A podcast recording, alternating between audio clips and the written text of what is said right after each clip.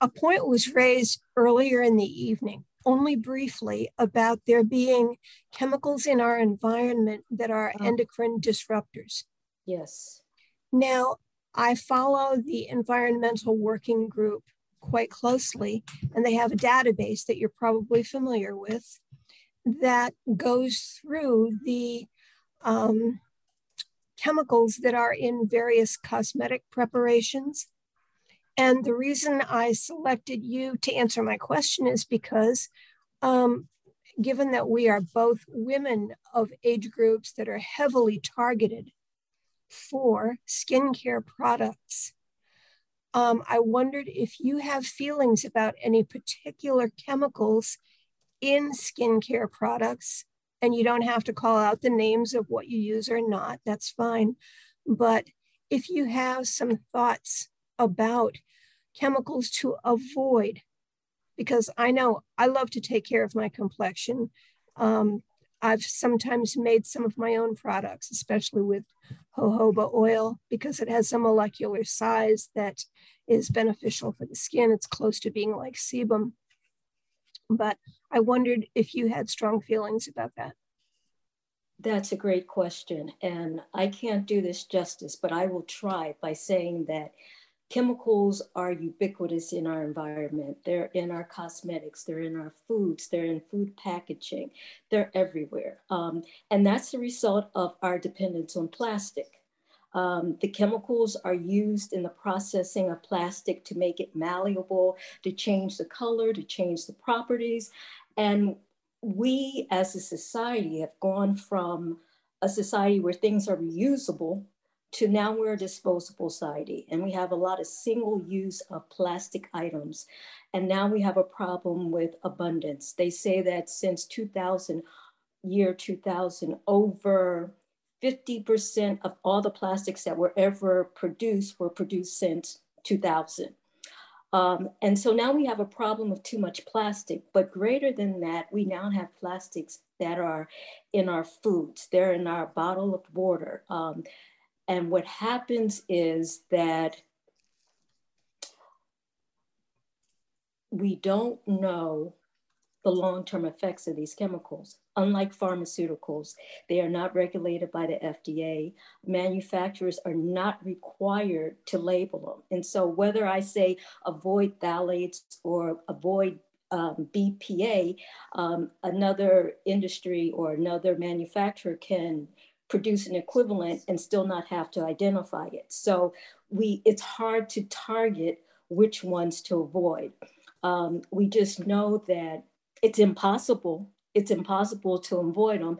And we have to try to limit it by things such as we want to, if possible, um, go organic because of the pesticides that are used on conventional foods can have these chemicals. We actually want to avoid canned foods if possible because of that.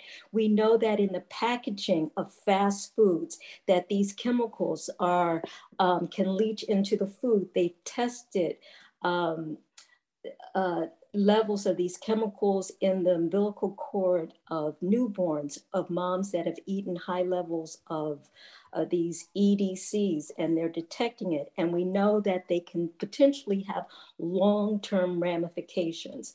And so it's huge. Um, but women may be at an increased risk because we use a lot of products that contain these chemicals, like the cosmetics that you mentioned, like the um, hair products that I mentioned earlier.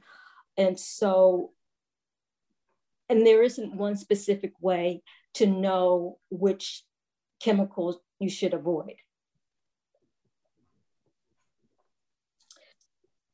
Did I did I answer your question? Because it is impossible for me to say avoid X because tomorrow they may have an X derivative that's just as bad or equally or even worse.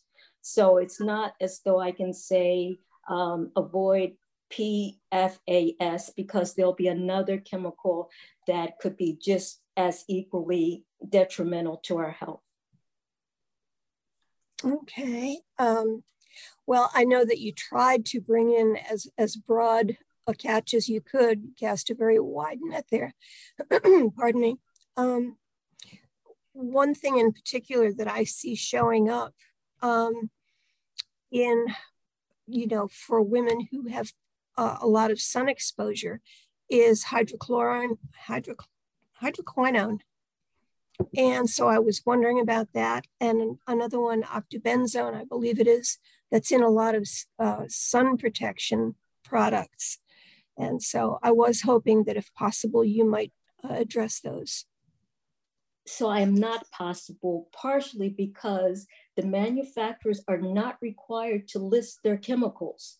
So just because you don't see something listed doesn't mean that there isn't something in it. Um, in for female, female hygiene products have these chemicals in it. I mean, they're everywhere. And so there isn't there isn't one bad chemical. And I guess that's what I'm trying to suggest um, to you. Okay. I could weigh in on skin health if you want. If you just would, a different please. perspective.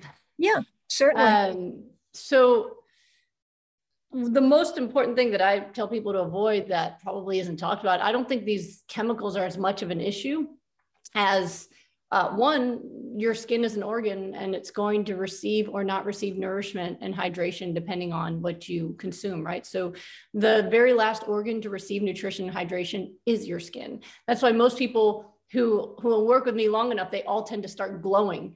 Uh, and and it's just it's this you know that nice beta carotene tan um, of getting good nutrition and optimal hydration that actually decreases um, all of the different issues that you normally see in the skin. You don't have as much fine lines and and wrinkles and all of those kind of things and you have that general glow of health right?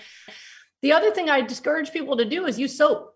I don't use soap. Uh, and i've found that you know when you look at something like soap uh, one of the things many of them do is they disrupt the skin's microbiome. We have a microbiome not only internally, but externally. And when we have the right bacteria living on our skin, we have better skin health. But when we disrupt that microbiome, now we have all sorts of different problems. So the microbiome, our natural level of oils, soap removes that layer of oil that we naturally would produce. Then we have to put it back on with cream, but then they put alcohol in the cream to make sure that it dries you back out again. So you need more cream, right? So what I've always done is I just use coconut oil. The only makeup I wear is my lip gloss, blush, and eye makeup, right? I don't put anything else on on my skin. Um, and then I use coconut oil and I just remove the makeup with the coconut oil, rub it in, rinse it off with water. Um, and then maybe I'll put some like vitamin E uh, maybe some vitamin C uh, if I want to put something like serum based or, or cream based on it. But that's it. I have found, for, as someone who used to have lupus with rashes and all sorts of issues with my skin,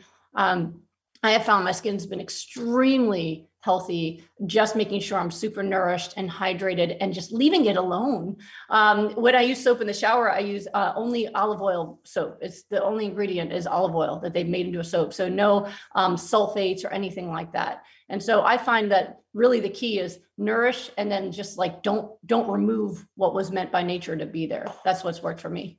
So I would respectfully disagree with that to the point that we have microplastics in our water. And if we're hydrating and super hydrating, we're also drinking these microplastics. It's been documented eh, time and time again. What we don't know is whether these microplastics that we are swallowing are getting absorbed into our bloodstream. And if they do get absorbed into our bloodstream, then they could possibly be um, um, then go to other vital organs in our body. And so it's not just hydrating and thinking that um, you're going to avoid the effect of EDCs. EDCs are just way too prevalent to be dismissive of them.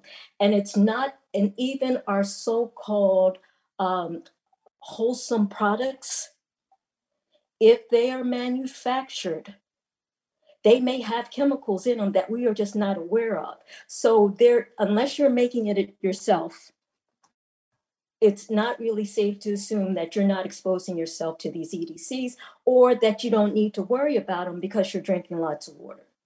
Although I do think it's important to separate out theoretical issues with actual issues that are happening. So, for example, we do hypernourishment, high levels of hydration, people's diseases go away, their skin health, all the other organ systems come online, and their labs look perfect. So we know in real people in real time the immediate difference it makes. If there was a case, because I'm always open to growing and changing what I do, if there were cases of people who were doing that and then they started having all these other issues that we could then identify was due to plastics or other issues, then we go, oh, we need to change this. So I think that it is an issue that's important and we do need to pursue it and then see real world issues that are happening and what the causes are and what to do about it. But I don't think that that removes the need to focus on what we know is working in the moment, which is uh, that there's a huge detriment to people's health by being extremely dehydrated and extremely malnourished. And that's something we can do right now, even while we're trying to keep learning about all these other issues that are in our environment. I'm not saying not to uh, address those, but I think that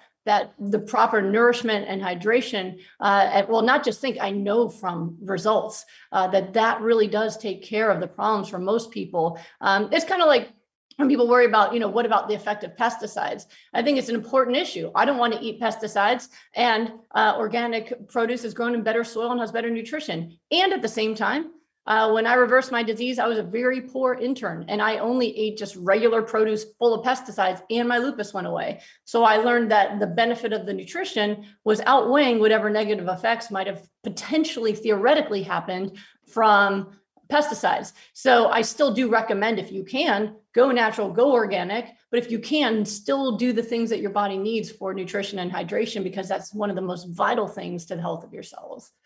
So I would just say to that um, that we know that they're chemicals and we don't know the effect of the chemicals and it's not a theoretical thing the the one thing the one chemical that comes to mind is DES, diethylstilbestrol. It was given to pregnant women to help them avoid miscarriages, only to find out that their progeny, their children, and now their studies on their grandchildren, looking at the effect of these um, this chemical. And so we know that they are chemicals. And so even though we're not seeing an immediate detrimental effect, we can't assume that it's okay. And I'm not saying that we can't, um, I, I definitely think hydration is important. I'm not trying to dismiss that. But we need to understand that when we're hydrating, odds are we're also taking copious amounts of microplastics into our system. And how is that? And we need to address those issues. We need to know how is we need to know first of all does it get absorbed into our system if when we're adjusting it and these are really questions that are not theoretical. These are questions that really need to be answered today.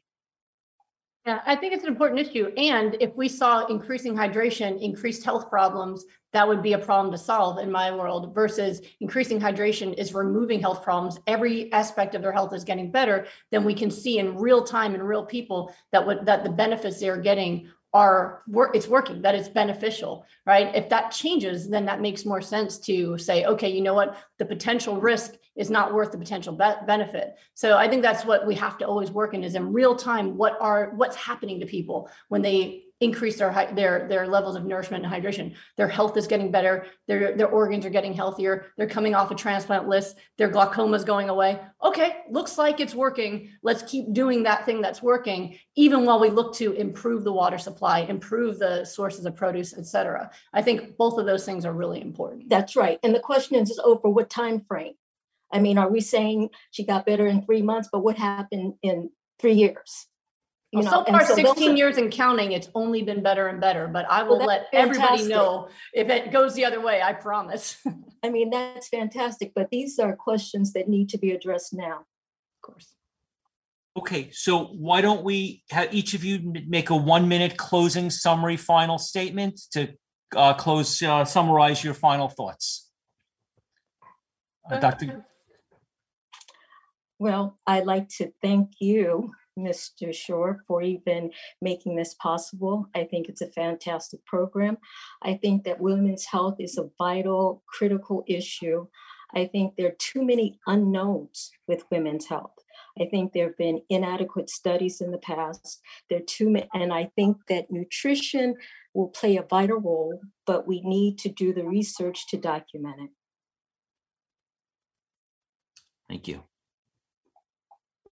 I just want to thank all of you guys for spending your Saturday night with us. That was super cool. I've had a great time um, Dr. Abdul Rahman is awesome doctor. If she was in my area, she'd be my OBGYN. Um, and thanks, Stephen, for, for inviting me to your conference and for all the time I've got to spend with all of you guys. It's really special to me uh, to connect with people. And I got to say, during COVID, I've missed it. Um, I've missed the connection. Um, you know, whenever I go to a conference, I usually get like 100, 200, 300 hugs. Uh, and now, especially after COVID, I don't know if that'll ever happen again, but man, uh, I miss it. So it's just so nice to see all of you guys and all of your comments. But what I would say is listen, there is so much that you can do um, to enjoy your life right now, right? Because I think that's important that we embrace and are grateful for every gift we have right now. And at the same time, do everything we can to optimize our health and if you don't do it, if you're not motivated even just for yourself, remember all the people that love you, that need you to take care of yourself because they want you in their life or they need the gifts that you were born to give. So I just hope that everyone who's uh, been here, that you've learned something and that you've been inspired and that you're willing to just even start uh, doing something better for yourself. You're going to be so glad that you did. So if I helped you in any way be inspired to do so, then I'm glad that I got to spend the time with you. So take care of your health, everybody.